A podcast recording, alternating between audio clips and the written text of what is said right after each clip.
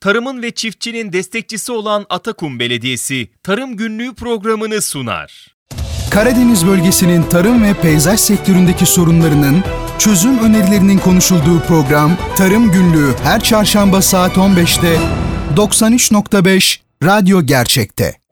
93.5 Radyo Gerçek'te Tarım Günlüğü programından herkese merhaba.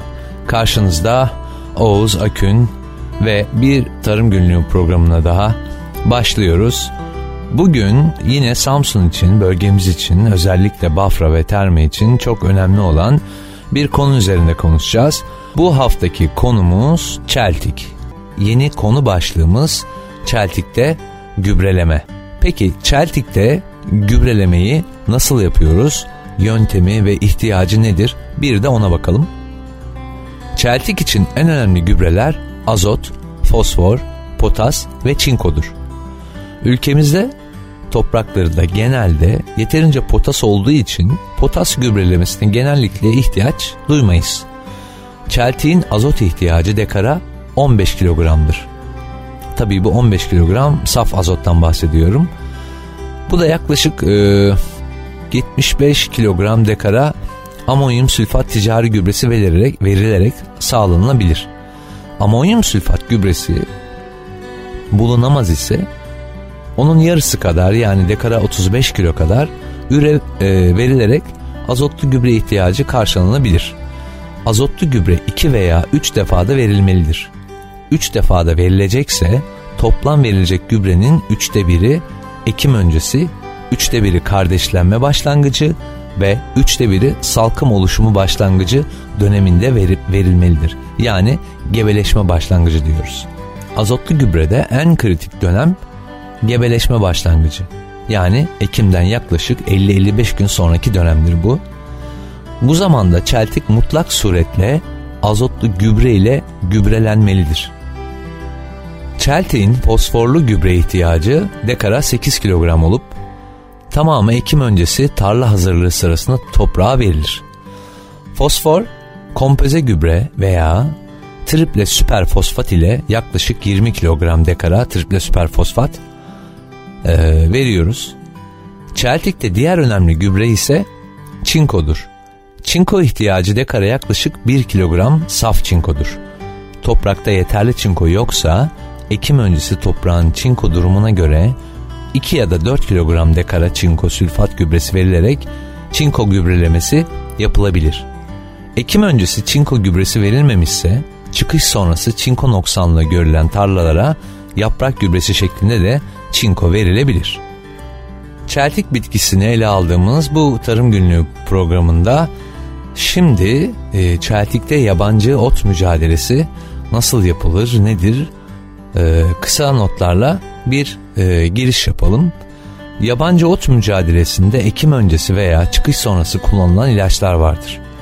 Çıkış sonrası kullanılan ilaçlarda fazla geç kalınmamalı.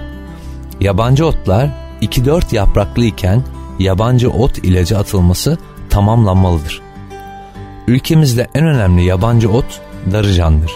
Darıcanla birlikte topalak, kurbağa kaşığı, su ayrığı, sandalye sazı, hasır otu, dip otu, su menekşesi gibi ot, otlarla da mücadele etmek gereklidir.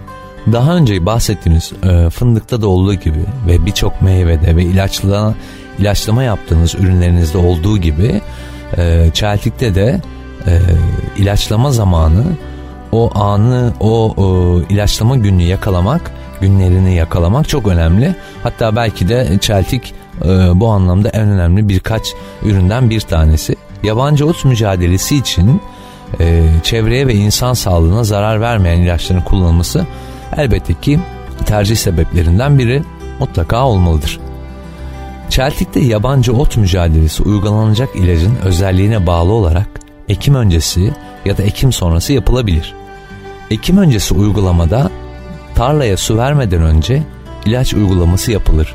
Tırmık veya kaz ayağı gibi aletlerle ilaç toprağa karıştırılır ve derhal hemen tarlaya su verilir.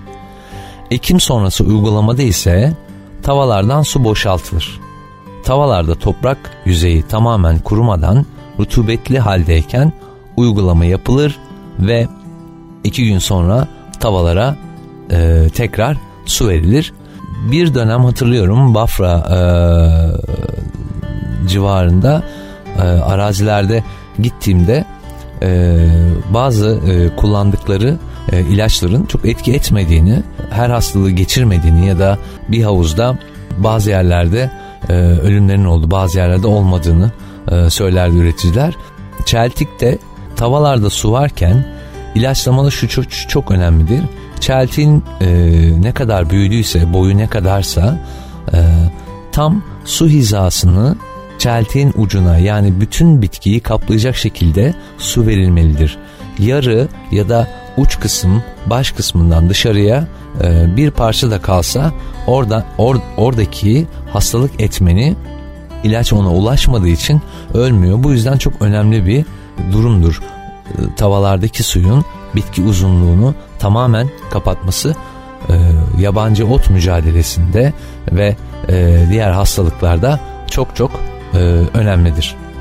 Ve bir sonraki ana başlığımız hasat ve harman.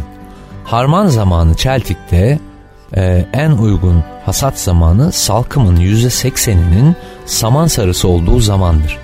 Bu sıralarda yapraklar hala yeşil durumdadır. Hasat zamanının en iyi tespit şekli danedeki rutubetin ölçülmesidir. %22-24 rutubette hasat en yüksek kalite ve kırıksız randımanı vermektedir. Hasat elle veya biçer döverle yapılmaktadır. El ile yapılan biçimde önce orakla biçilip kurutulan saplar 4-5 tava içerisine bırakılarak tanelerin kuruması sağlandıktan sonra batöz veya harman makinesinin bulunduğu yere taşınır.